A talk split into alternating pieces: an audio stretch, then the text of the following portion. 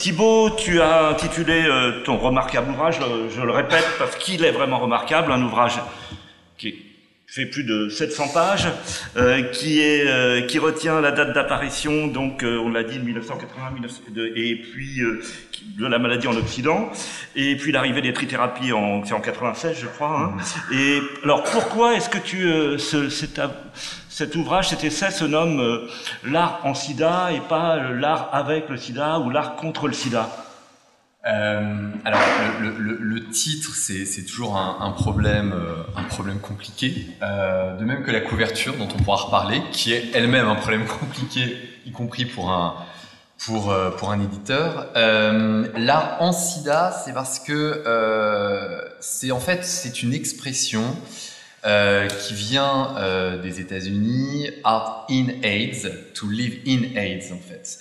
Et euh, c'était l'idée de traverser d'une expérience en fait. Ce que je voulais raconter dans ce livre, c'était pas simplement l'art du sida. D'ailleurs, ça posait le terme même aurait posé des problèmes. Qu'est-ce que c'est que l'art du sida avec une forme d'essentialisation peut-être? C'est vraiment l'idée de raconter une expérience par les images de cette question sur cette question du sida. Donc art en sida, c'est vraiment l'idée d'une traversée, d'une entrée dans une sorte de territoire, de pays, de monde, euh, d'expérience liée à la crise épidémique. C'est pour ça. Et quelle est la jeunesse du projet? Alors, c'est un, un projet qui, re- qui, t'a- qui a nécessité une somme de travail absolument considérable, donc des, un nombre d'années considérable, j'imagine. Oui, alors en fait, quand on fait le bilan, c'est là où on se rend compte qu'on vieillit. Euh, parce qu'effectivement, c'est à peu près 10 ans de... j'ai- commencé vers 2011-2012. Et c'est souvent ce que j'explique à, à des étudiants qui veulent se lancer dans la recherche ou on, se choisit des objets ou alors c'est les ch- objets qui nous choisissent. C'est pas toujours très très défini. En, en l'état, moi, je je le dis d'autant plus avec d'autant plus de, de, de force que, que c'est absolument vrai, que c'est pas une sorte d'autofiction. C'est que euh, j'étais très ignorant de cette question. Euh, je, je, je connaissais très peu de choses en fait, je crois, sur le SIDA vers 2010-2011. À l'époque, je préparais des concours de la fonction publique, je préparais notamment le concours de, de- pour devenir conservateur du patrimoine. Et euh, je vais à la Maison européenne de la photographie et je vois en fait une exposition consacrée à Hervé Guibert que j'avais lu, mais encore une fois sans plus de, de peut-être d'émotion ou d'entrain. De, j'avais trouvé ça dans la bibliothèque de mes parents et hum, je vois le film La pudeur ou l'impudeur. Je vous ai mis ici une, image 91 qui est le récit euh, autobiographique euh, d'Hervé Guibert, le, récit qu'il fait, vidéo au point, de ces derniers moments, de ces derniers mois euh, de vie, où il se filme dans un certain nombre de, situations de la vie quotidienne et puis beaucoup plus tragiques pour certaines. Et je remarque la réaction en fait, du public à l'époque. On est en 2011 et je vois que personne dans la salle, c'était une espèce de petite black box et personne en fait ne regarde le film dans son intégralité. Je me rappelle vraiment de cette réaction très heurtée du public avec des réactions de toutes sortes, mais au fond je me retrouve généralement, enfin toute la durée du film qui dure environ une heure, euh, seul à regarder ça et je sors de cette salle et je me dis mais au fond si ces images qui datent de 91 ont encore un tel pouvoir aujourd'hui, c'est qu'elles signifient aux contemporains, dans notre monde contemporain, quelque chose. Et je rentre chez moi, je commence à faire, à avoir ce réflexe qu'a tout chercheur, c'est-à-dire à fouiller un peu comme ça en regardant sur internet, en ouvrant deux trois livres, à m'apercevoir que en France c'est une question assez peu traitée euh, du point de vue artistique. Il y a Elisabeth Lebovici, il y a euh, un certain nombre de personnes qui se sont intéressées à ça, mais euh, l'envie de la recherche me, me, me titille à l'époque, donc je prépare des concours et, et en fait en quelques mois je me suis retrouvé embarqué dans, dans une aventure qui est celle de la thèse euh, sur un sujet que je n'attendais pas du tout et qui m'a tenu donc occupé euh, une dizaine d'années. Et justement, tu, viens de citer le livre d'Elisabeth Lebovici qui avait eu le, le prix Pierre Dac Mm, mm, pour cela, et euh, ce que le sida m'a fait. Et quel est ton apport par rapport à un ouvrage qui, qui, qui était déjà qui était très subjectif? Bah, alors, moi, quand je, quand, quand je finis la thèse, on est en, on est en 2017, euh, le livre d'Elisabeth sort à ce moment-là, et évidemment, c'est un peu la, c'est une inquiétude parce que on, soutient une thèse, on veut soutenir une thèse sur un objet singulier, on veut soutenir une thèse sur un objet inédit, enfin bon, avec tout ce que ça, ça sous-entend de, de difficultés aussi. Et je, je, me rappelle très bien que je finis la thèse et que je fais une recension en même temps dans, dans, dans les dernières semaines où j'écris, euh, je suis arrivé à mon bureau et on me demande une recension pour Perspective, donc la revue l'INHA. Donc je lis le livre d'Elisabeth qui m'a évidemment nourri, mais vraiment à la fin. L'INHA, c'est l'Institut national de l'histoire de l'art. Et je rappelle que Elisabeth Lebovici, elle est historienne de l'art, mais elle est aussi critique d'art, qu'elle a beaucoup longtemps travaillé à Libération, qu'elle a un blog très intéressant qui s'appelle Le Bovis, et que sur lequel vous trouverez une quantité de, de renseignements sur l'histoire de l'art contemporain. Oui, tout à fait. Et, et, et, et donc je, je, fais une recension de l'ouvrage que je découvre vraiment dans les derniers mois, enfin oui, quasiment derniers mois de la thèse. Et, et ce qui m'a rassuré, c'est que cet ouvrage qui m'a nourri, en fait, on avait effectivement une approche très différente. Mmh. C'est-à-dire qu'elle a écrit avec euh, tout son art, elle a écrit une histoire qui est celle d'une témoin, d'une activiste, avec sa mémoire, avec ce qu'elle voulait dire, avec sa manière d'approcher les choses. Et au fond, moi qui suis d'une génération différente, qui a une manière peut-être de faire les choses, de penser les choses différemment, euh, j'ai voulu une histoire qui était pas architecturée de la même manière, qui n'avait pas euh, les mêmes, euh, peut-être les mêmes envies ou les mêmes stratégies. Donc du coup, c'est vrai que nos deux ouvrages sont, qui sont arrivés, enfin ma thèse puis l'ouvrage qui est arrivé plus tard, euh, de ce point de vue-là, étaient peut-être assez complémentaires. C'est-à-dire aussi deux générations et deux manières de faire, euh, deux manières de voir les choses. c'est peut-être ça qui, qui en fait l'intérêt d'une lecture croisée au fond. Elisabeth, il faut rappeler aussi qu'Elisabeth Lebovici donc a vécu la chose mm -hmm. puisqu'elle a mon âge et ce qui est quand même différent de l'approche de Thibault qui, le, la voit, mm -hmm. qui voit cette, cette, scène rétrospectivement. Et justement, alors pourquoi est-ce que le SIDA est un fait historique qui a attiré l'attention des historiens alors? Il y a un corpus, il y a. Alors. Euh, quand on s'intéresse, alors moi évidemment, bon, j'ai d'abord fait de l'histoire avant de faire de l'histoire de l'art. Donc du coup, j'ai toujours eu, on me disait, pendant longtemps, on m'a dit, tu écris l'histoire de l'art comme un historien. Ce qui n'était pas forcément une, insulte de ma, je, trouve, euh, même peut-être un compliment. Mais euh, ce qui m'a intéressé d'un point de vue d'histoire de l'art, c'est que petit à petit, je me suis rendu compte que cette histoire d'une crise épidémique, donc que je saisis du début des années 80 à la fin des années 90, donc un découpage chronologique qui, qui, est très précis pour un certain nombre de raisons, euh, on pouvait aussi le faire, pas seulement, mais on pouvait le faire par les images. C'est-à-dire que cette histoire, cette expérience de ce qu'a été la crise épidémique, on la retrouve dans les images, elle est passée dans les images. Et c'est ce qui, moi, m'a intéressé, c'est-à-dire de faire un récit qui soit aussi un récit historique, euh, sociologique, politique, économique, tout ce qu'on peut euh, attendre d'une histoire, mais en en passant par les images, en regardant d'abord les images avant toute chose. Et euh, de ce point de vue-là, ce, matériel, toutes les images, euh, elles sont intéressantes ne serait-ce que par leur inflation. Il y a eu des dizaines de milliers d'images sur la question du sida. Une question, par exemple, qui moi me trouble parce que euh, je peux vous expliquer pourquoi il y a eu autant d'images. Euh, il y a un certain nombre de raisons objectives qui expliquent pourquoi il y a eu autant d'images. Je m'intéresse aujourd'hui, alors bon, la question du sida, j'en je, je, je, parle, mais j'avoue que je, tends à, laisser un peu la place à d'autres centres d'intérêt. Euh, mais je m'intéresse par exemple à la grippe espagnole. La grippe espagnole n'a rien provoqué en images. Il n'y a rien, il n'y a pas d'image à la grippe espagnole. Des dizaines de millions de morts, je peux vous, à peu près, j'aurais de la peine à vous trouver 10 œuvres d'art sur la, grippe espagnole. Euh, c'est quelque chose que je travaille un petit peu comme ça euh, bon, de temps en temps. Le sida, c'est des dizaines, des dizaines de milliers d'images euh, dès les premières années euh, de la crise épidémique. Ça, pour moi, c'est un fait historique, c'est un, un, un, élément historique, l'inflation des images, qui m'a tout de suite perturbé, qui m'a tout de suite intéressé.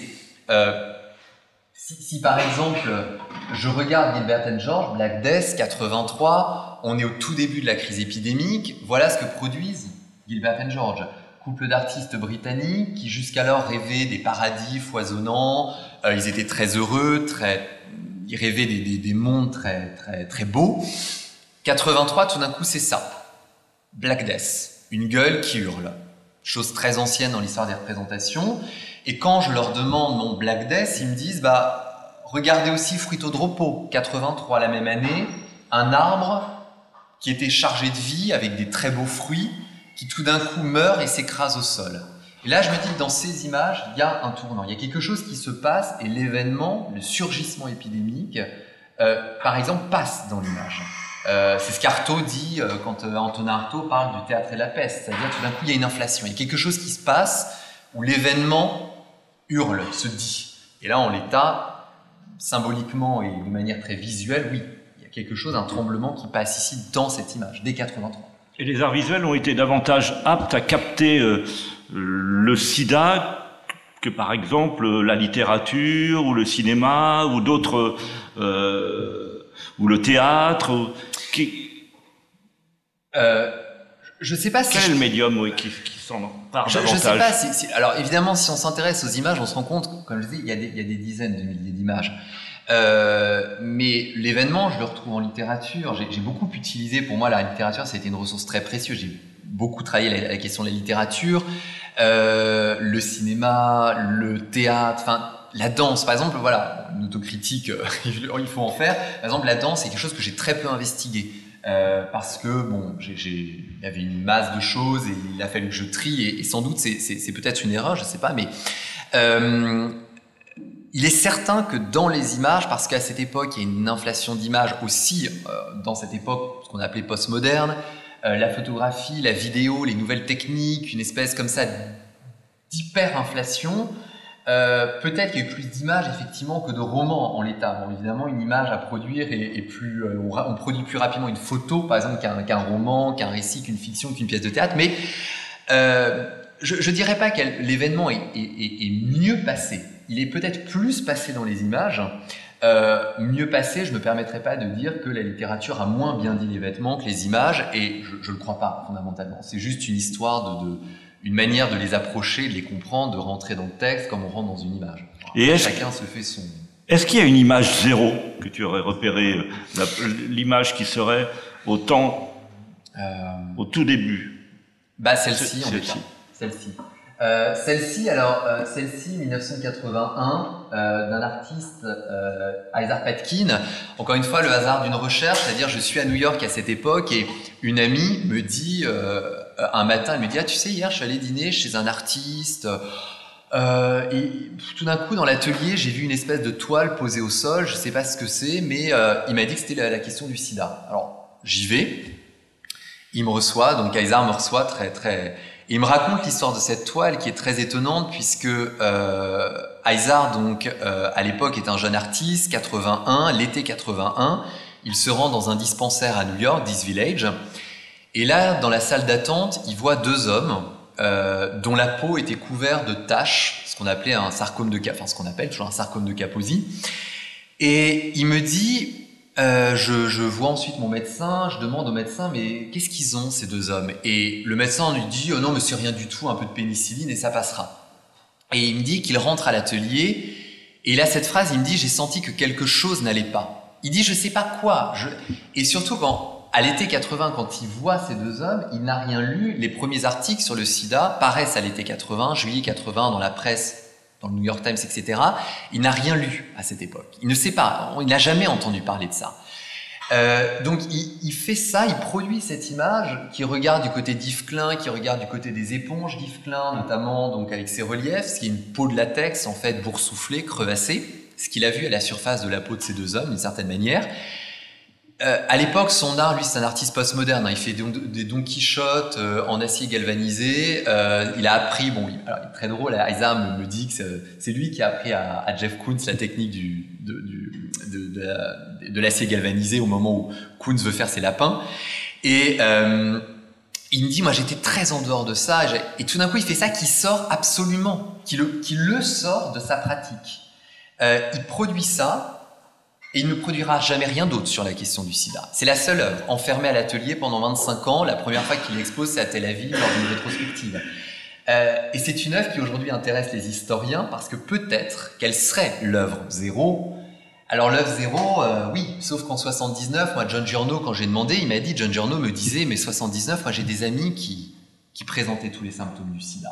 Donc quand le premier malade, le premier mort ou la première morte, euh, bon, déjà il faut la dater. Et puis qui dit que demain, et qui dit que demain, si vous vous intéressez à la question, vous n'allez pas retrouver dans une cave dans un atelier un dessin de 79 qui parlera de ça. Pourquoi pas? Et c'est, j'espère, peut-être, ça ferait remonter la chronologie, ça bouleverserait l'histoire. Bon, pour moi, c'est peut-être une œuvre zéro. Je dis bien une œuvre, pas l'œuvre, mais une œuvre zéro. Et Isaac Piping, il est euh, donc, euh, il vit à New York, et donc euh, aux États-Unis, enfin dans les pays anglo-saxons, la création a été très très importante, davantage, on le verra qu'en Europe, davantage qu'en hmm. France. Et quelles en sont les raisons, à ton avis? Ce sont des raisons économiques. De... Y y a, alors c'est une question qui est très J'essaie j'essaie d'en discuter dans, dans le livre. C'est une question qui est très complexe. Euh, faut savoir que aux États-Unis, la crise, elle a atteint une ampleur absolument euh, inégalée euh, parce que elle intervient dans un contexte politique, économique, social, culturel qui est euh, absolument terrible. D'un point de vue politique, c'est l'arrivée de Reagan au pouvoir, l'arrivée des ultra-conservateurs au pouvoir au début des années 80. C'est très rapidement ce qu'on a appelé dans le niveau, au niveau culturel les cultural wars, les guerres culturelles qui vont déchaîner euh, la colère des euh, hyper-conservateurs, des ultra-conservateurs américains. C'est la polémique autour d'André Serrano, de Robert Mapplethorpe. Euh, d'un point de vue économique, c'est la révolution euh, néolibérale, c'est-à-dire que quand vous êtes faible dans cette société, euh, vous êtes faible et donc vous ne servez pas, c'est-à-dire que vous avez une inutilité sociale et le malade bientôt sera un élément d'inutilité sociale.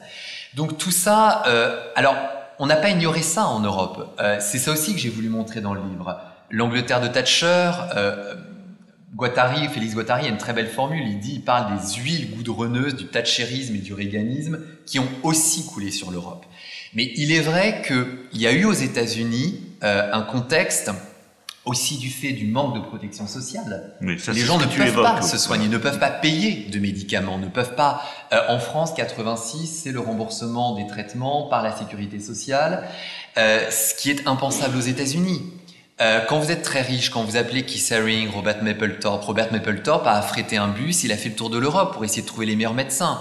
Qui pouvait faire ça? Quand Rock Hudson, on lui interdit d'embarquer dans un avion en 85 à l'aéroport euh, à Paris pour entrer aux États-Unis, une compagnie aérienne refuse de l'embarquer, il affrète à ses frais un, Boeing et il rentre aux États-Unis.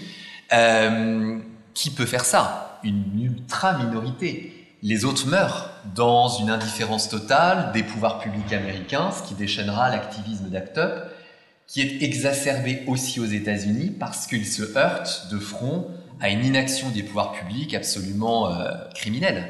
Donc tout ce contexte explique, euh, et puis une puissance des artistes, euh, un investissement des artistes aux côtés de l'activisme, Didier Lestrade l'explique. Hein. Bon, il a des mots très durs sur Didier la Didier Lestrade, qui est le, un des fondateurs de, de Act Up euh, Paris. Voilà, et il explique dans son histoire d'Act Up qui va être édité là dans quelques temps euh, chez De Noël, je crois.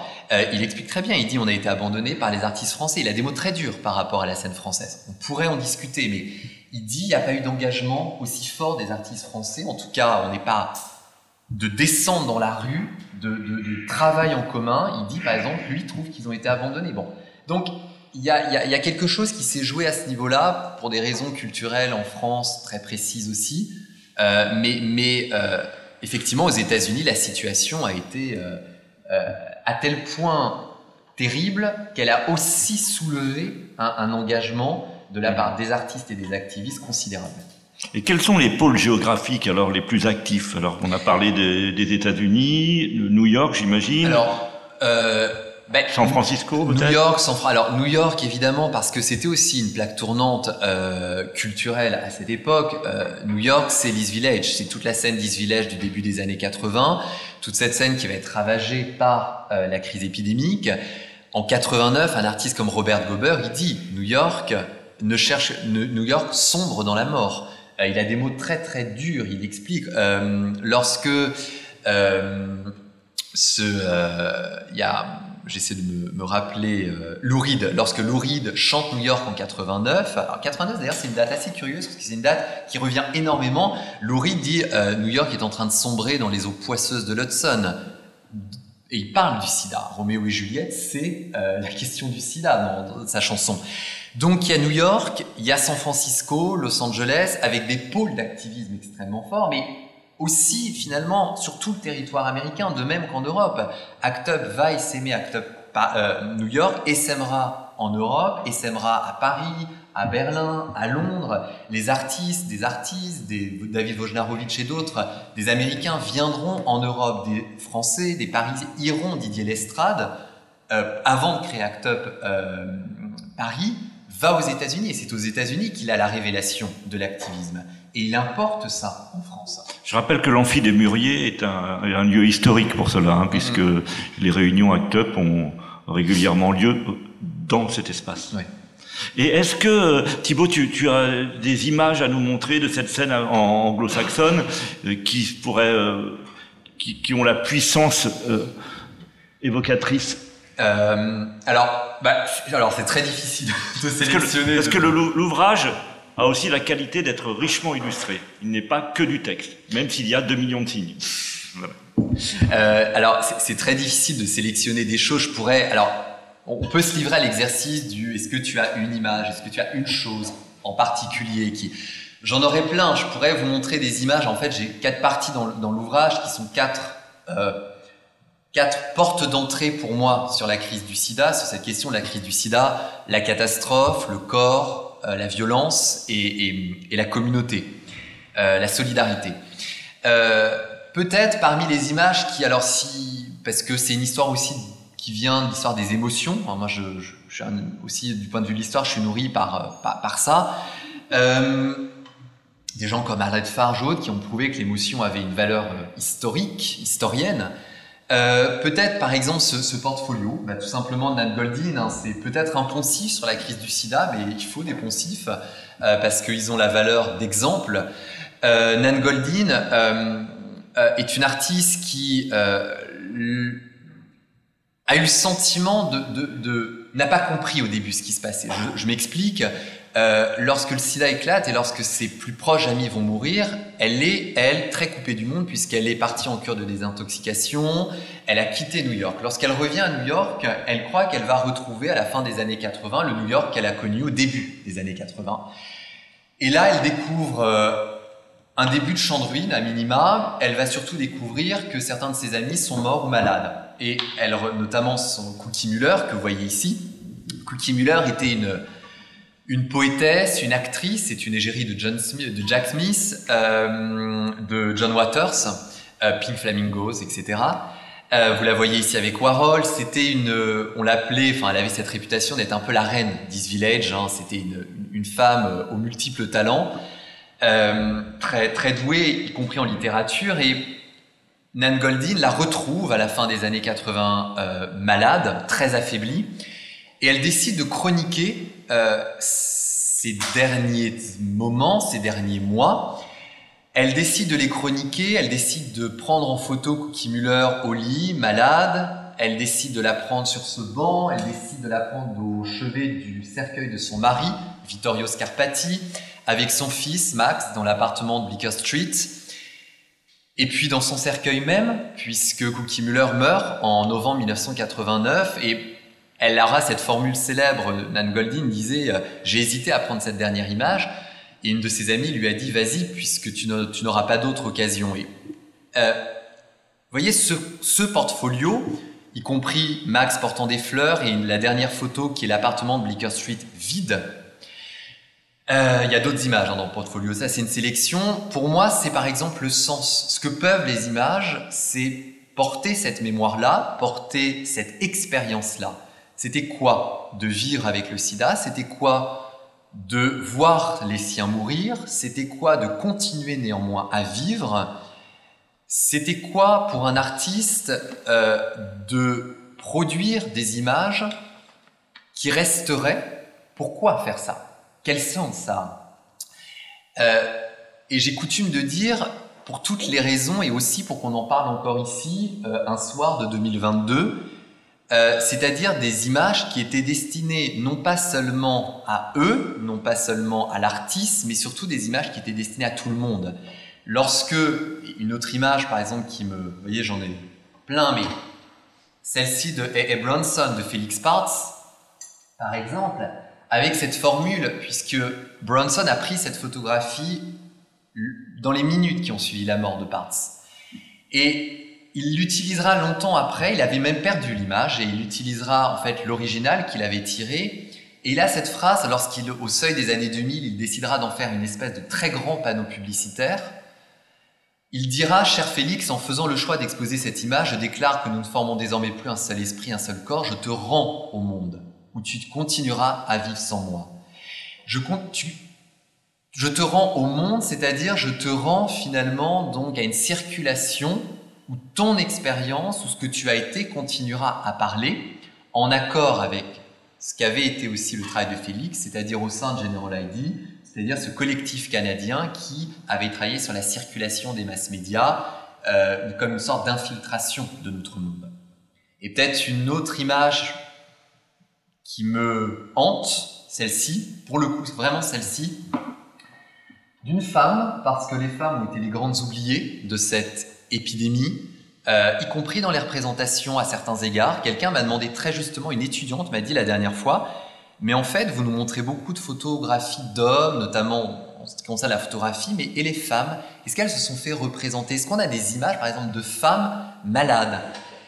Et là, je suis resté un peu interdit parce qu'elle me posait tout d'un coup une question qui, effectivement, euh, est essentielle et que je crois j'ai pas assez travaillé ou assez résolu, en tout cas. Euh, Brian Whale, Maria et Adriana se disant au revoir. Euh, Brian Whale était un photographe qui euh, faisait partie d'un programme d'aide au sein d'une association. Il avait monté d'échanges de seringues, notamment des, des, seringues propres pour les usagers de drogue par voie intraveineuse. Et il avait suivi par exemple cette femme qui a une histoire un peu, j'explique, je me permets de, qui avait une histoire un peu particulière. Elle était mariée euh, avec un, donc elle était mariée avec un homme. Ils avaient une, une petite fille. Et euh, ils, euh, un jour, ils partent à l'étranger et ils reviennent en Amérique du Sud et ils essayent de revenir. Et là, son mari est arrêté à la frontière puisqu'il est séropositif et il est, je crois même, malade du sida. Euh, elle rentre seule avec sa fille, sa petite fille. Elle est elle-même déjà, elle, est, elle, est, elle est à nouveau enceinte d'ailleurs à ce moment-là. Et elle se retrouve seule à New York, dans une ville où il n'y a quasiment aucun programme d'aide pour les femmes malades. Et euh, Brian Whale va la suivre et va l'aider, va remplir pour elle des papiers, va euh, l'aider à, à, s'installer, euh, et va accepter notamment de la photographier, parce que c'était une demande de, de, de, de, Maria. Il va la photographier, il va la photographier dans tous les moments heureux et terribles, puisque son mari va mourir. Et bientôt, Flavia euh, va mourir, donc, euh, puisque Flavia avait également euh, contracté donc, le sida, donc sa petite fille. Elle se posera la question d'avorter pour l'enfant qu'elle attend. Ils auront beaucoup de mal à trouver, elle était très croyante, donc elles auront beaucoup de mal à trouver un prêtre qui accepte d'engager la conversation à ce sujet. Finalement, elle décidera de garder l'enfant. À l'hôpital, euh, Brian Well a raconté comment euh, les médecins, le jour de l'accouchement, le médecin en l'état, lui avait dit, euh, quand il a appris qu'elle avait le sida, euh, lui a dit qu'elle était un danger public, qu'il n'aurait jamais dû accepter de l'accoucher, qu'elle allait donner le sida à sa fille, que toutes, toutes deux allaient mourir et que euh, elle faisait courir un danger à tout le monde. Ils avaient placardé sur sa chambre, malade du sida, enfin bon bref, personne ne rentrait. Sa petite fille est née, euh, Adriana. Adriana n'a pas eu le sida. Elle était, elle n'était pas séropositive, elle n'a pas eu le sida. Et Brian Noël a continué à les photographier, à photographier les anniversaires, à photographier des moments, à photographier des sorties à la piscine, etc., etc. Il a photographié euh, la prise de médicaments par Maria. Il a photographié au fond le pire et le meilleur de son existence jusqu'à cette dernière image euh, puisque Maria est devenue aveugle, elle a perdu tout contrôle de son propre corps, elle devenait folle également, elle perdait la tête. Et donc, il a fallu la séparer d'Adriana, qui est allée vivre avec euh, le reste de sa famille, euh, des parents à elle. Et Maria est morte quelques jours après. Et voyez, par exemple, cette image, c'est assez curieux parce que de tout livre, j'ai travaillé en historien avec une objectivité historienne, j'ai, bon, voilà. Et euh, c'est la seule image, c'est la seule série d'images sur laquelle j'ai complètement calé. Je finissais la thèse et encore aujourd'hui, bon là ça va parce que j'en parle, voilà, mais quand je raconte l'histoire et quand je cite, je, suis toujours très, je, suis un peu perturbé parce que, vous voyez, c'est ce que je disais à propos de Cookie Muller, de Nan Goldin, c'est que ces images, en fait, euh, la question que je me suis posée, c'est ce que peuvent ces images. Et quand je vois ça, je comprends cette histoire qui passe dans ces images. On comprend ce que peuvent ces images, ce qu'elles peuvent porter d'histoire, ce qu'elles peuvent porter de témoignages, ce qu'elles peuvent porter d'expérience. Et je crois fondamentalement qu'on ne retrouve pas ailleurs. C'est-à-dire qu'une pièce d'archive d'Act Up, euh, une pièce d'archive médicale, un acte administratif ne portera pas ça. Je crois fondamentalement. Je pense que, et là je parle en historien de l'art, l'image porte quelque chose de singulier dans la forme choisie, dans le brouillage des choses, dans le noir et blanc, dans cette manière qu'ont les images de se noyer elles-mêmes, euh, de se fondre dans un noir qui finalement euh, pronostique déjà la disparition de ces figures.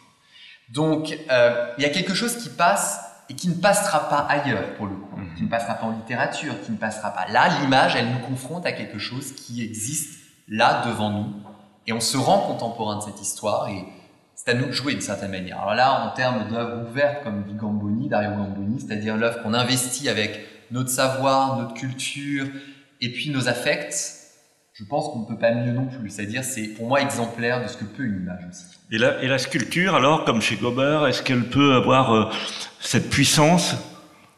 Euh, Je pense, oui. Par exemple, celle-ci. Chris Burden, euh, Tête de Méduse, 90. Euh, une œuvre qui m'intéresse d'autant plus qu'elle montre aussi toute la singularité des artistes. Euh, la part, finalement, je, je crois vraiment, la, la, part la plus intéressante parfois chez les artistes, elle n'est pas du tout dans l'illustration immédiate des événements. Euh, c'est parfois une manière de parler d'autre chose que des événements pour mieux y revenir. Euh, lorsqu'il fait la tête de Méduse en 90, tout le monde a cru que Chris Burden parlait de la crise écologique. D'ailleurs, lui-même nourrira le propos puisqu'il le présente, il présente cette œuvre à la Fondation Cartier dans une œuvre, dans une exposition sur la question de l'environnement. C'est que au début des années 2000, dans un entretien, qu'il dira, mais en fait, cette œuvre, qui est une sorte de planète morte, un peu à la Mad Max, euh, planète explosée, parcourue comme ça de, de petits chemins de fer, euh, cette météorite, cette planète morte, c'était le sida. Et il le dit au début des années 2000 en expliquant qu'il avait, il disait au fond, on parlait beaucoup de la crise écologique à l'époque, mais la bombe qui explosait et qui allait exploser dans nos corps, c'était la question du sida. Et je suis très frappé que personne, en tout cas je l'ai trouvé nulle part, que personne, et je fais le rapprochement que je fais dans le livre, euh, mais bon, c'est peut-être une vue de l'esprit, mais quand on rapproche Medusa's Head des coupes de virus à l'époque, c'est aussi euh, une forme de néovirus. C'est-à-dire le VIH, en tant qu'élément pathogène, en tant que cellule, tout ce qu'on voit à la une des magazines à l'époque, que les artistes d'ailleurs même utilisent, on a sur Times Square des agrandissements du VIH, etc., euh, ressemble énormément à cette planète euh, qui n'est peut-être pas une planète, mais avant tout peut-être un virus. Donc oui, en sculpture, et puis évidemment, euh, la Gober, je pourrais donner mille exemples, mais Robert Gober, 90, bon, euh, c'est un fragment que vous pouvez voir en ce moment au Louvre, dans l'exposition sur les choses, d'ailleurs.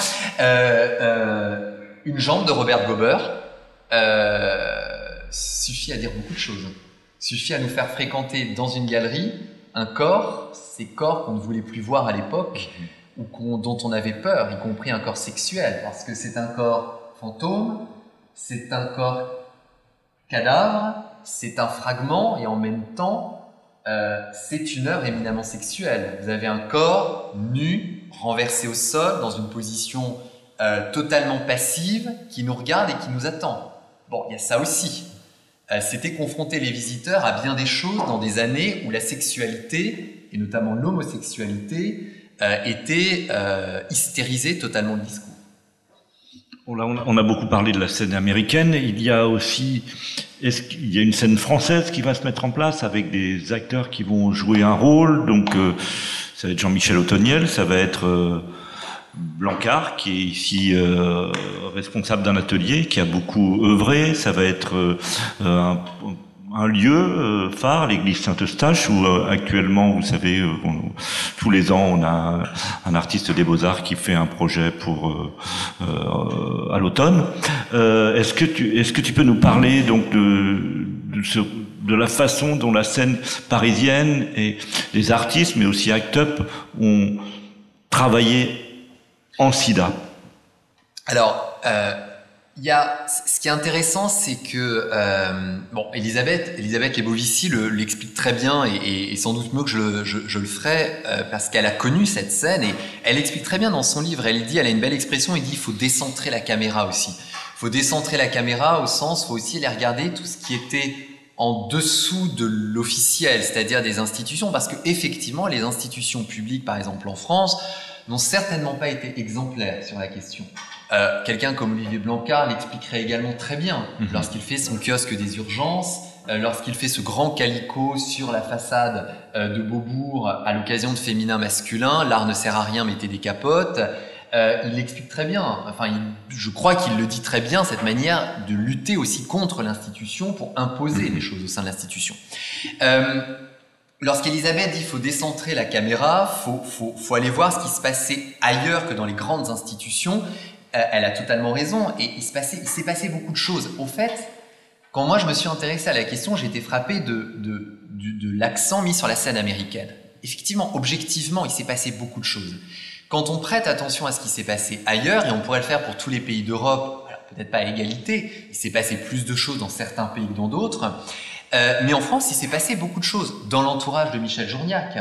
Euh, il s'est passé beaucoup de choses euh, du côté de Paris 1 au centre Saint-Charles.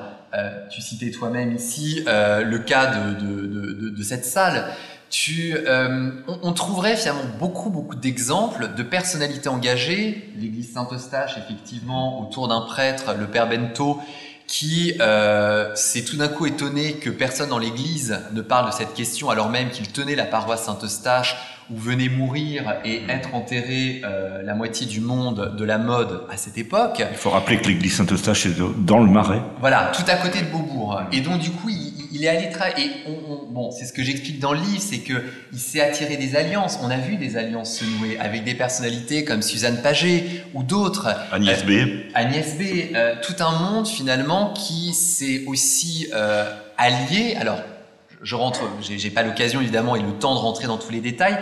Il s'est passé beaucoup de choses. Et moi, ce qui m'a aussi intéressé particulièrement, j'ai je, essayé de le montrer, c'est la part d'activisme et c'est la part artistique. Parce que je crois qu'on oppose aussi trop souvent les deux. L'activisme et l'art, ce qu'on appelle l'art. Bon, voilà, les frontières sont évidemment voilà, un art qui créerait de la valeur et un art qui, ferait circuler euh, euh, des messages, des sentiments qui s'est passé par exemple à Paris, je vous montre cette image, mais on revient à Guibert parce qu'on en parlait au début. Mhm. Euh, ce qui s'est à Paris, euh, ce qui s'est passé, excusez-moi à Paris, c'est aussi ça, par exemple. Ça, c'est le secret de l'atelier. C'est Michael Barcelo et Hervé Guibert, une amitié. Euh, Hervé Guibert qui vient voir Michael Barcelo, artiste extrêmement vu à cette époque, et qui lui demande de le peindre. Bon, Barcelo fera une trentaine de portraits d'Hervé Guibert, malade, en l'état, Hervé Guibert lui avait demandé d'être peint nu. Michael me dira, c'était pas la peine, c'était suffisant, ça suffisait comme ça. Euh, il n'avait pas besoin d'être peint en Christ, d'une certaine manière. Et il fera 30 portraits. Alors, vous voyez, ces 30 portraits, Michael, il les a jamais montrés.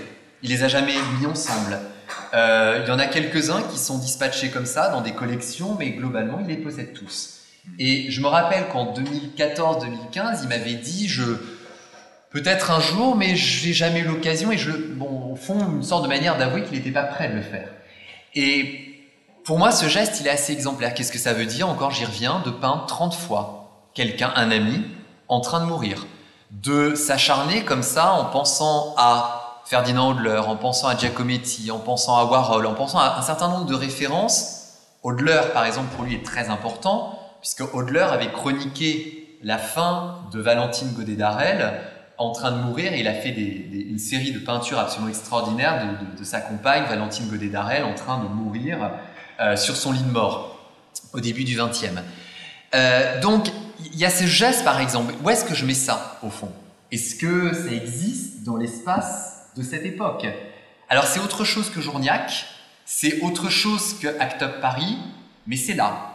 Et bah, j'ai voulu en faire quelque chose. C'est-à-dire, j'ai voulu aussi l'insérer dans ce geste qui est un geste de pure dépense. Et euh, on m'a parfois confronté à ça en disant oui, mais bon, très bien, mais c'est resté à l'atelier, quelle efficacité Et je relisais là, il n'y a pas très très longtemps, j'ai lu donc l'ouvrage de Mathieu Lindon sur Hervé Guibert qui s'appelle Hervé Lino. Et il a une phrase où il dit on peut reprocher ce qu'on veut à Hervé Guibert, mais au moins il a fait, il a fait ce qu'il a pu, ce qu'il a voulu avec sa maladie. Et je pense que ça a réglé beaucoup de choses chez moi, une question qui me taraudait un peu, que j'avais pas forcément résolue avec le livre peut-être, faire ce qu'on peut, d'une certaine manière. Barcelo, je sais pas, au fond, ce qu'il a fait d'autre. Euh, par exemple, les artistes français, bon, il y a eu beaucoup d'argent donné, il y a eu beaucoup d'activités, de choses peut-être beaucoup plus souterraines, mais Barcelo, il a fait ça. Il a fait 30 portraits, et même plus parce qu'il en a détruit certains. C'était déjà ça, peut-être. Et voilà. Est-ce qu'il y a d'autres personnalités qui, euh, donc d'autres artistes? Peut-être tu as des images de Journiac euh, je sais, alors par exemple j'ai Niki de Saint-Phal. Euh, Niki de Saint-Phal par exemple, bon, artiste, euh, vous avez une exposition en ce moment aux abattoirs euh, donc sur, sur Niki de Saint-Phal sur les années 80-90. Et, et Niki en fait, Niki de Saint-Phal a, a, été très très frappée par cette question de, de, la maladie. Elle a perdu deux de ses assistants du sida, Ricardo, et, Ricardo Menon et Geoff Humphreys. Vous voyez par exemple cette œuvre que moi je, mets dans un registre qui est celui de la violence. C'est très intéressant parce que c'est le sida, euh, dans son versant le plus politique qui soit, elle entend, euh, elle lit ce que dit notamment Jean-Marie Le Pen à l'époque sur la question du sida. L'instrumentalisation par le FN, par le Front National à cette époque, de la question du sida. Euh, le Pen était apparu à la télévision française en 87 pour dire, pour parler des sidaïques, judaïques, sidaïques. Hein. C'était juste après avoir parlé des chambres à gaz, entre guillemets, point de détail de, de l'histoire, de, la Seconde Guerre. Euh, donc tout le, monde, tout le monde a vu évidemment la, la, référence et il en a parlé comme des sortes de lépreux euh, qui pouvaient contaminer par le sang, la salive et les larmes. Euh, donc, il y a ce choc chez Niki de Saint-Phal, il y a ce choc de voir des, affiches, de voir des choses. Et donc, elle rentre chez elle à, à Soisy, à l'époque, et pour la première fois, depuis les années 60, elle se ressaisit d'une carabine. Elle n'avait plus tiré, elle a, Niki de Saint-Phal a très peu tiré hein, au début des années 60 dans le cas du nouveau réalisme, puis ensuite elle avait abandonné la carabine. Elle s'en ressaisit une fois pour tirer contre, on le sait en fait, alors on les a pu malheureusement, ça a été perdu, contre, l'histoire n'est pas claire, mais contre sans doute un portrait de Le Pen, contre des affiches du Front National, et puis contre cette cible qui reprend l'idée des cibles qu'elle avait faites dans les années 60, et elle tire contre, vous voyez, le sida, la mort, le virus, la mort, la souffrance, etc. etc. Bon, ben, Niki de Saint-Phal, qui ensuite est une artiste évidemment totalement franco-américaine, euh, puisqu'elle a aussi beaucoup, euh, beaucoup travaillé là-bas, euh, a beaucoup travaillé la question du, sida et, pour moi est très exemplaire aussi de, cette, de ce saisissement de la question du sida et de son traitement, de son passage dans l'image, ici pour expurger, pour extérioriser une violence et une souffrance, parce que chez elle, il y a, les, deux, il y a les deux aspects, par exemple. Tu conclus ton ouvrage par un, un épilogue. Alors ça, c'est étrange parce que l'épilogue, c'est quand même de... On dit une ou un épilogue Un. Un, un épilogue. Et donc, et ça, c'est très étrange parce que c'est plutôt dans les récits littéraires qu'on trouve. Euh, est-ce que, pourquoi utiliser cette forme littéraire? Alors, c'est marrant que tu me dis ça parce que euh, quand, quand, on, quand on travaille, quand on fait un travail de recherche, bon, y a on se pose plein de questions, il y a des moments d'angoisse et d'énormes doutes. Il y a des moments où objectivement je me suis dit que j'y arriverais jamais. Bon, ce qui est normal, je pense, quand on fait une thèse, ou quand on, quand on fait un livre, ou quoi que ce soit, une expo, ou un travail artistique ou autre, c'est bien, je pense d'ailleurs, de se dire ça, ça, remonte, ça, ça relance. Euh, il y a eu des moments où je me suis dit, en fait, bon, la question de la légitimité aussi s'est posée. D'où est-ce que je parle? Euh, bon voilà, je suis né euh, dans une période, voilà, je... Bon bref, je... d'où est-ce que je parle pour faire cette histoire-là? C'est une question que je me suis posée. Et puis quelqu'un un jour aussi m'a dit, mais en fait le problème, toi, ça va pas être les images, hein, les images, t'en as plein. Euh, effectivement, la personne avait raison, c'était Zaya Ramani qui m'a dit ça, je me rappelle très bien, Lianacha. Euh, elle me dit, euh, tu, tu, ça va pas être les images, ton problème, toi le problème, ça va être de trouver la langue j'ai pas tout à fait intégré ce qu'elle me disait. Et puis, en fait, en réfléchissant, je me suis dit, et en, écrivant, elle avait absolument raison. Je crois qu'une des difficultés majeures que j'ai eues, c'est pour ça qu'il y a eu la thèse, puis après il y a eu le livre, et en fait j'ai tout réécrit hmm. de la thèse. C'est pour ça que tout le monde me demandait, mais qu'est-ce que tu fais en fait? Mais, pourquoi c'est aussi long? Et, parce qu'en fait, j'ai tout réécrit, non pas le contenu, non pas le fond. Je crois que le fond a assez peu bougé en soi. C'est que rien n'allait du point de vue de l'écriture. Je suis très, j'adore l'écriture, j'adore écrire. Euh, j'adore lire, j'adore écrire, je, vraiment. Euh, mais je, crois que sur cette question, en fait, je, marchais sur des œufs continuellement. Comment vous racontez ça, par exemple, ce que je vous disais tout à l'heure? Comment vous mettez en mots ça? Comment vous mettez en mots une œuvre de González Torres ou par exemple Perfect Lovers de González Torres, deux horloges alignées l'une à l'autre, dont une s'arrêtera à un moment ou à un autre, pas l'autre, l'autre va continuer.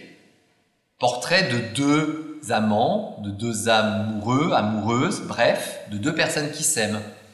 Comment vous racontez ça? Et ça, ça me pose un problème littéraire. Il faut trouver les mots. Alors, euh, le recours à la référence, à la citation, le recours à la littérature pour ce qu'elle est, c'est-à-dire une ressource de mots, de langue, un soin apporté à ça, et donc peut-être l'épilogue, parce qu'effectivement, conclusion, ça m'allait pas, que je voulais faire quelque chose de l'ordre de l'épilogue. Conclure aussi sur cette personne que vous voyez ici en, sur la couverture, parce que le livre s'ouvre sur ça et se termine sur l'image de ce jeune homme. Euh, épilogue, parce que problème de langue, effectivement. Parce que une volonté peut-être jusqu'à la fin, d'acter le fait que c'était peut-être un travail littéraire aussi, à mon échelle.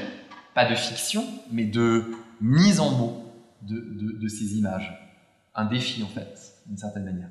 Et si le sida, donc maintenant on connaît les, les trithérapies, on l'a déjà dit depuis, qui sont apparues en 96, donc qui sont maintenant de plus en plus efficientes, euh, Qu'est-ce que ça donne euh, ailleurs, par exemple en Afrique, où, on ne peut pas euh, euh, obtenir les médicaments? Est-ce qu'il y a encore une, scène artistique qui se préoccupe de la chose, qui, donc travaille entre l'activisme et l'art?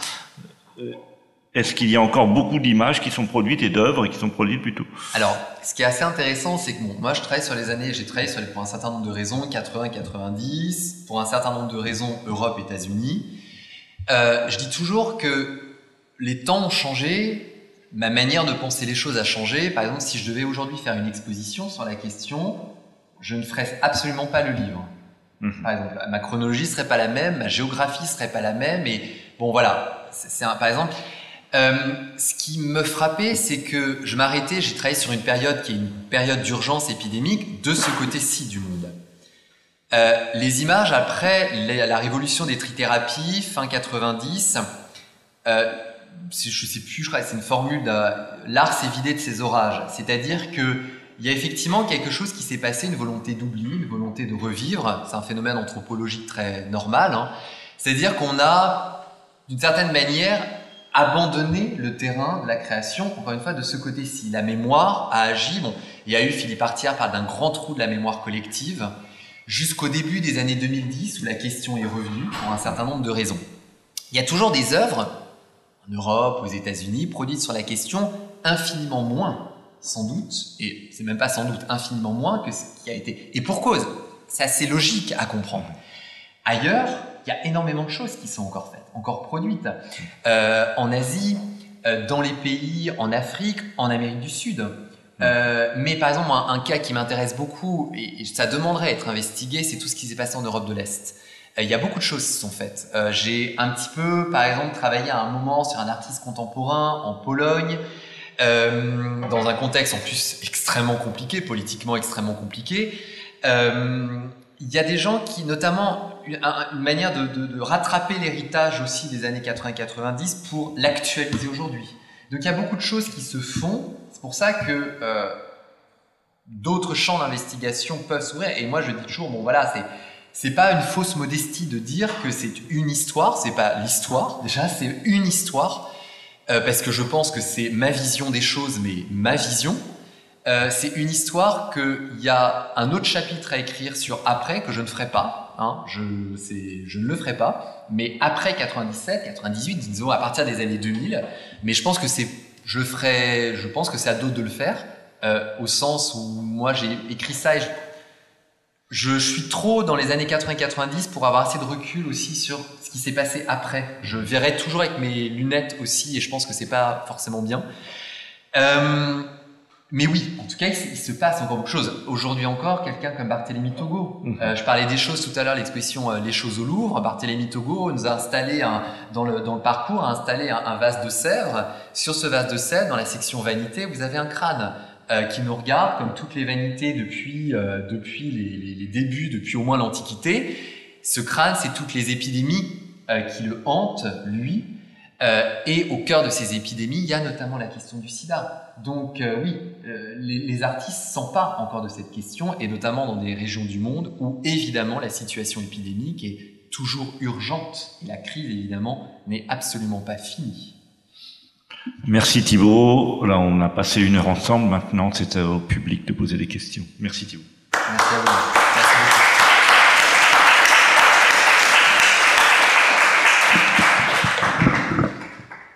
Qui se lance Personne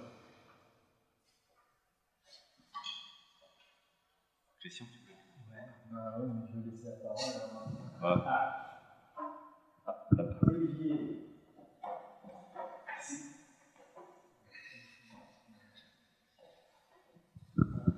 Ah, évoqué tout à l'heure, je sais pas si Oui, euh, par rapport à la fin de l'exposé, euh, j'étais sur le site de l'OMS ce matin euh, parmi les dix maladies qui étaient la principale cause de mortalité en l'an 2000, le sida ne fait plus partie de la liste. Hmm. En effet, les décès dus au VIH ont chuté de 51% au cours des 20 dernières années. Huitième cause de mortalité en 2000, le sida est passé au 19e rang en 2009. Et parmi les dix principales causes de mortalité dans les pays à faible revenu, c'est le VIH qui a le plus décliné puisqu'il a coûté la vie à 161 000 personnes en 2019 contre 395 000 en 2000. Donc en fait, euh, aujourd'hui, euh, la face de l'épidémie a littéralement changé et j'ai appelé cet après-midi au Mexique un ami qui a été le patient zéro de Jacques Lebovitch, qui est un artiste extrêmement connu, français, qui a été le modèle de Nan Goldin. Et il a deux enfants par voie naturelle, et son sida n'est plus transmissible. il me précise qu'il prend un cachet le lundi. Et c'est tout. Donc aujourd'hui, euh, je crois qu'on ne peut plus légitimement parler de crise du sida euh, par rapport à celle du coronavirus ou des maladies respiratoires ou parmi d'autres pathologies comme le paludisme. Euh, donc on peut sans doute essayer de faire de l'histoire, plus ou moins bien, mais euh, je dis pas que la vie est belle. Mais je veux dire qu'aujourd'hui, être séropositif, euh, ce n'est, il y a un horizon de la mort qui s'éloigne à mesure que nous menons notre, euh, propre vie. La deuxième chose sur la question de la scène française par rapport à la scène américaine, euh, je, je, crois être bien placé pour dire que euh, la raison en est probablement que la France est un pays très centralisé et où la culture est sous étroit contrôle de l'État et que de même que l'État a refusé très longtemps les pubs pour le sida, euh, enfin ça a été une lutte euh, chez ACT UP et au TRT5, c'était une lutte contre les autorités médicales. Euh, la scène française a été à l'image de la bourgeoisie et de la bourgeoisie d'État, c'est-à-dire silencieuse, de faire comme si rien ne se passait. Et d'ailleurs, Michel Journiac a été actif sur ces questions à travers d'autres cercles qui n'étaient pas du tout les cercles de l'art, même si Saint-Charles était un hub mais c'était plutôt à travers les alcooliques anonymes et des gens comme ça qu'il connaissait. Euh, voilà, c'est tout ce que je peux en dire. Merci.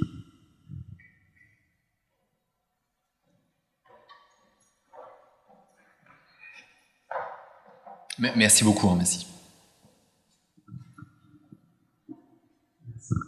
Euh, pendant cette heure-là, vous avez surtout soulevé des questions en fait et reposé des questions euh, qui, qui ont l'air de, de, persister. Et donc la question c'est est-ce qu'après euh, ces 700 pages ou, plus, est-ce qu'il y a quand même des réponses? Est-ce que vous avez trouvé des...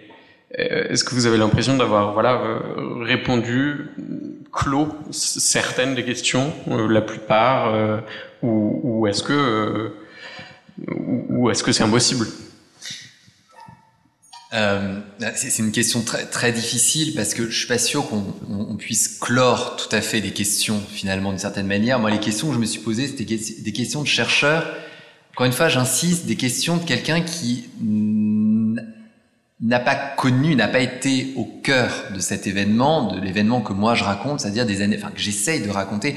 Je prends toujours l'expression de, de, de, Deleuze parce que pour moi elle est, elle est assez exemplaire. Il dit pour ceux qui se proposent d'essayer de penser. Alors moi je dis toujours déjà j'ai pas, j'ai essayé de penser un problème.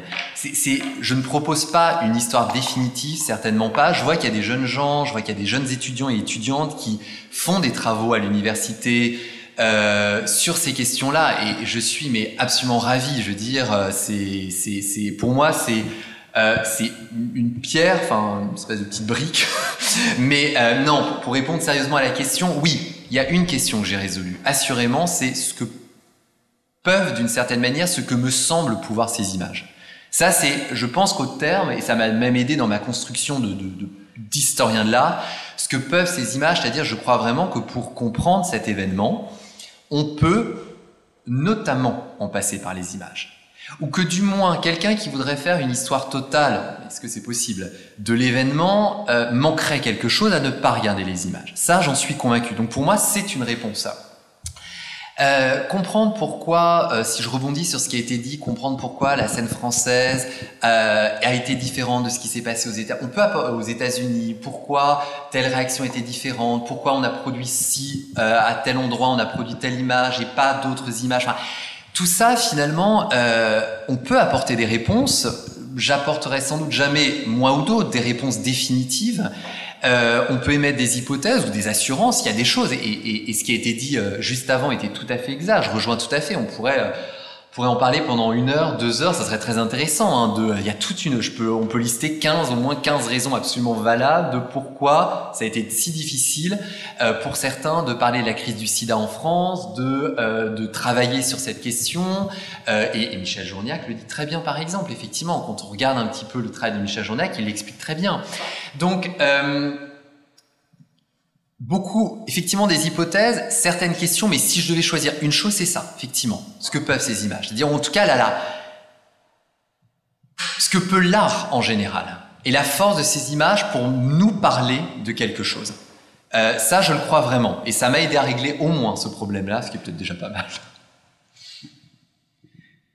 J'ai une question sur euh, la frontière qu'on trace souvent de manière un peu arbitraire entre l'art et l'activisme et tu l'as déjà un peu évoqué, mais j'aimerais que tu développes là-dessus. Est-ce que ces années 80 n'ont pas été aussi la conjonction entre euh, une, scène artistique américaine rompue à, la question des médias, comme l'était la Pictures Generation, euh, des, critiques d'art qui s'intéressaient également à, la mass culture, euh, comme Douglas Crimp, par exemple, et la nécessité pour des associations comme ACT UP de réinventer l'activisme en dehors des structures politiques traditionnelles. Mmh. Et finalement, est-ce que la, la, la, spécificité historique de, cette, de, de, cet événement, de cette période, ne réside pas dans euh, cette rencontre entre une sensibilité artistique pour les médias et une, sens et une nécessité euh, de réinventer l'activisme? Ouais. Euh, alors, tu, as raison sur, sur le, le fait que euh, ACT UP, tout ce qu'on appelait la notion d'activisme culturel, euh, naît dans un contexte du postmodernisme par exemple, de l'utilisation, de la réutilisation, du bricolage avec les masses médias, etc. Donc tout ça trouve un terreau extrêmement fertile par exemple. Trouve un terreau d'autant plus fertile aux États-Unis qu'il y avait tout un ensemble de luttes qui venaient juste avant.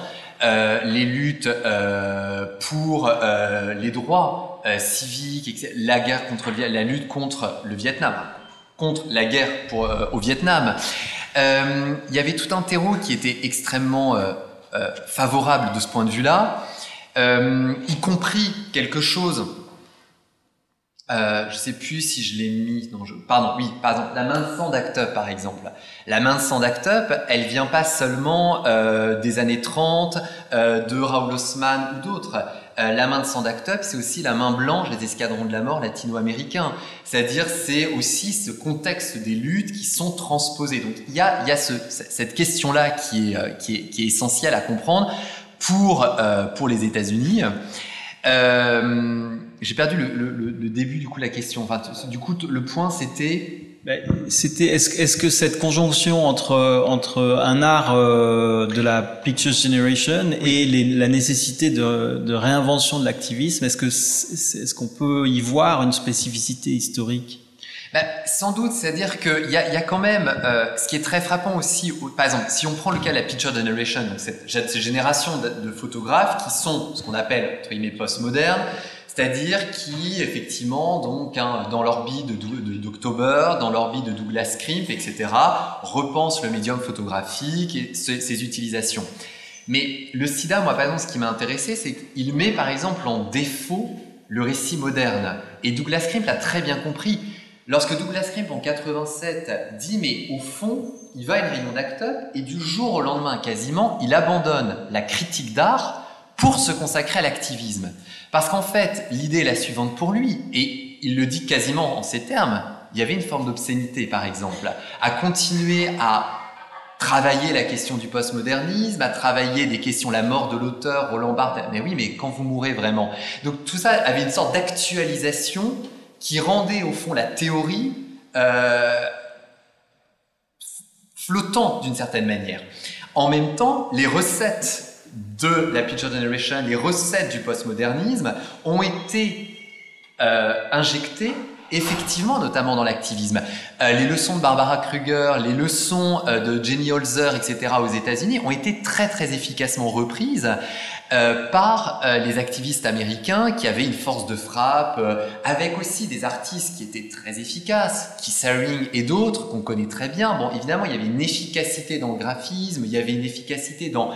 Bon, encore une fois, si on revient à la scène française, les problématiques étaient très différentes. Le postmodernisme a été très mal reçu en France. Euh, il n'y avait pas tout cet appareil-là. Donc c'est vrai que les rares artistes euh, qui ont euh, saisi la potentialité notamment de l'activisme culturel, qui ont fait des affiches, qui ont créé des choses, qui ont disséminé. Bon, je crois que c'est Olivier Blancard au fond de la salle, si je ne me trompe pas. Je ne vous vois pas, je suis désolé. Bon, bah, il n'y en a pas eu beaucoup. Donc c'est vrai que le kiosque des urgences, qui, en même temps, euh, vous m'arrêtez si je me trompe, mais qui réinjectait non pas de l'art, mais qui réinjectait aussi tout simplement un kiosque parlant de prévention au sein de l'institution, c'était aussi déjouer ça, c'était euh, amener du concret, c'est-à-dire on n'était plus dans la sphère ici artistique, mais tout simplement dans un kiosque de prévention au sein d'une institution culturelle. Bon. Pour répondre à, à Christian. En fait, si on cite Barbara Kruger et Jenny Holzer, ils étaient dans le détournement de l'esthétique publicitaire. Mmh. Et ce qu'a fait Act Up, c'est du retournement du détournement. À la base, on est quand même sur l'exploitation des recettes de l'efficacité du message publicitaire. Mmh. Mais quand je parle de retournement, c'est aussi un retournement euh, politique. Euh, pour une table ronde que j'ai pas réussi à monter ici il y a six ans, avec justement Philippe Mangeot euh, et Oksana Chachko qui a créé les Femen, j'ai demandé à Philippe qui avait eu l'idée de ce qui est, à mon avis, la plus grande œuvre d'art contemporain dans l'espace public de la fin du XXe siècle, qui est la capote rose sur l'obélisque à la place de la Concorde, qui est une œuvre d'art qui, qui, qui, qui plie le game, enfin bon. Et en fait, ils n'arrivent pas à être très clairs. Il semblerait que ce soit euh, la présidente qui est devenue ensuite euh, présidente d'Act Up et ministre, euh, comment s'appelle-t-elle? Ministre de l'écologie. Euh, euh, oui, oui, Cécile Duflot. oui. Et donc, il, il, semblerait que ce soit une femme hétéro dans l'association. Ils avaient trois plans en tête. Et quand je parle de retournement, c'est que Évidemment, ça avait été euh, négocié, il y a eu un deal avec la préfecture pour que ça soit enlevé tout de suite. Mais c'est aussi qu'ils ont pris pour financer cet acte-là l'argent de Benetton. Donc Benetton avait, euh, de façon très malencontreuse, utilisé l'image d'un malade de sida atteint de sarto comme de Kapossi À l'époque d'Olivier Toscani, ça avait choqué tout le monde. Et donc, une façon pour Benetton de faire amende honorable, euh, c'était de financer Act Up. Et Act Up, tout à fait cyniquement, mais au sens positif du terme, a retourné à la fois la logique de l'art dans l'espace public, le silence de l'État et le cynisme du capitalisme. Et ça, je pense que c'est, ça restera une dynamique absolument exemplaire, mais il est évident que tous ces gens-là étaient, euh, comment dire, férus de communication directe et efficace. C'était, euh, euh, c'est, en effet, c'est les images qui restent, les triangles, le, détournement du ruban, enfin le, le, ruban rouge. On sait que c'est un, une reprise du ruban jaune euh, des veuves de l'armée américaine pendant la guerre de sécession, qui mettaient un ruban jaune pour signaler qu'elles n'étaient pas disponibles sexuellement et qu'elles étaient en train d'attendre le retour de leur mari au front. Et ce ruban ensuite était, euh, après, on ne va pas revenir sur les détails, mais ça a fini par devenir euh, un retournement du patriotisme américain euh, sous forme d'un ruban, mais rouge, rouge sang. J'arrête. Merci, merci pour tous ces détails. Oh, euh, bonsoir. Euh, merci du coup pour, pour cette présentation de, de ce travail de, que vous avez mené pendant dix ans. C'est, ça m'a vraiment fait penser euh, à la façon dont vous présentez un travail d'enquête. En tout cas, vraiment cette enquête à la fois pour trouver euh, une image, une image manquante, mais aussi cette, cette recherche très impressionnante de l'image l'image zéro, l'image, la première image un, peu du, tueur qui était le, qui était le SIDA. Et je me demandais en fait euh, comment est-ce que après cette enquête et, que vous avez menée, est-ce qu'il est, il est possible de faire davantage avec ces images et justement à partir de cette sensibilité aux images dont vous nous avez fait part euh, Est-ce que c'est comment ce serait possible à votre avis de faire davantage connaître, les exposer, euh, notamment dans, dans, dans l'espace public, là où elles ont été aussi construites et pour ne pas en faire seulement peut-être qu'un martyrologue, mais euh, vraiment un, répertoire d'action euh, politique? Euh, merci beaucoup. oui, effectivement, il y a, une dimension de, une dimension d'enquête longue. Alors, en faire autre chose, oui, bien sûr. Je, le, livre, par exemple, la thèse, c'est une forme. Le livre, c'en est une autre. Euh, l'exposition, et il y a des projets en ce moment qui se mènent euh, autour du sida à Strasbourg, au Palais de Tokyo, etc. Il y a des choses qui sont conduites euh, là-dessus. Euh, il y a toute manière, moi je dis toujours aux étudiants, euh, c'est pas parce qu'un sujet est fait que euh, il est fait, enfin c'est pas parce qu'il y a eu un livre, etc. que euh, les choses sont figées, certainement pas. Moi, quelqu'un viendrait me voir en me disant, est-ce qu'on peut, euh, est-ce qu'un étudiant viendrait me voir en me disant, est-ce que je peux travailler sur les années 80-90 sur la question du sida Je dirais oui, bien sûr, évidemment. trouver un angle, trouver un, un, quelque chose pour attaquer la, la, la le, le, sujet. ces images que moi j'ai rassemblées, on peut les oublier d'une certaine manière et en choisir d'autres on peut les disposer autrement, on peut jouer avec, entre guillemets, autrement. Et j'aime bien l'idée, ce que vous avez développé sur la disposition dans l'espace public. Par exemple, je me rappelle d'une fois d'un projet, euh, ça aurait été pour commémorer euh, la, la, naissance de Ed. Et on m'avait sollicité, il y avait un projet avec les nouveaux commanditaires à l'époque, euh, via la Fondation de France et on m'avait demandé ce que j'en pensais et, je me rappelle très bien, j'avais dit mais il faut quelque chose par exemple de très précisément d'actif, il faut quelque chose d'actif. C'est-à-dire pas du tout quelque chose de euh, en mémoire d'eux ou quelque chose d'une sorte de monument, euh, mais quelque chose un peu comme le patchwork des noms est un monument commémoratif mais actif, c'est-à-dire qui se déplie, qui se vit, qui s'arpente, qui s'augmente. Euh, je, ces images, par exemple, que moi, la dernière fois, je, faisais une conférence à Bruxelles et on m'a dit, euh, quelqu'un euh, me dit, oui, mais bon, elles sont bien ces images, mais oh, elles, sont plombantes quand même. Je dis, oui, oui, alors oui, effectivement, oui. 80% de ces images sont plombantes. Je pourrais vous en trouver qui sont très drôles, je pourrais vous en trouver qui sont euh, sexy, qui sont joyeuses, qui sont.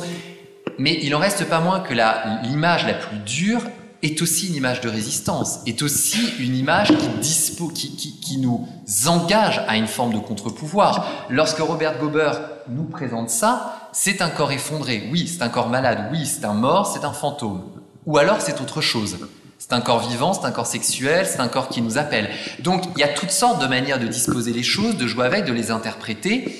et de prendre ces images pour ce qu'elles sont, c'est-à-dire des lieux de résistance. Et je crois que chacune des images, et j'aurais pu vous en montrer beaucoup d'autres, sont des images de résistance. À, tous les, à toutes les échelles. Il y a des images accablées, il y a des images de suicide, il y a des images de, de, défaite, de mélancolie. Moi, par exemple, j'ai beaucoup travaillé sur la mélancolie. La mélancolie est un sentiment politique. La mélancolie, dire la mélancolie, donner une forme à la mélancolie, c'est donner une forme politique euh, qui peut relancer. Act Up, c'est aussi fondé sur la mélancolie. Donc, il y a toutes les manières, effectivement, de redisposer cette histoire et de faire d'autres histoires euh, parmi euh, l'histoire avec un grand H. Merci Thibault et merci à vous tous d'être venus ce soir. Merci beaucoup. Au revoir.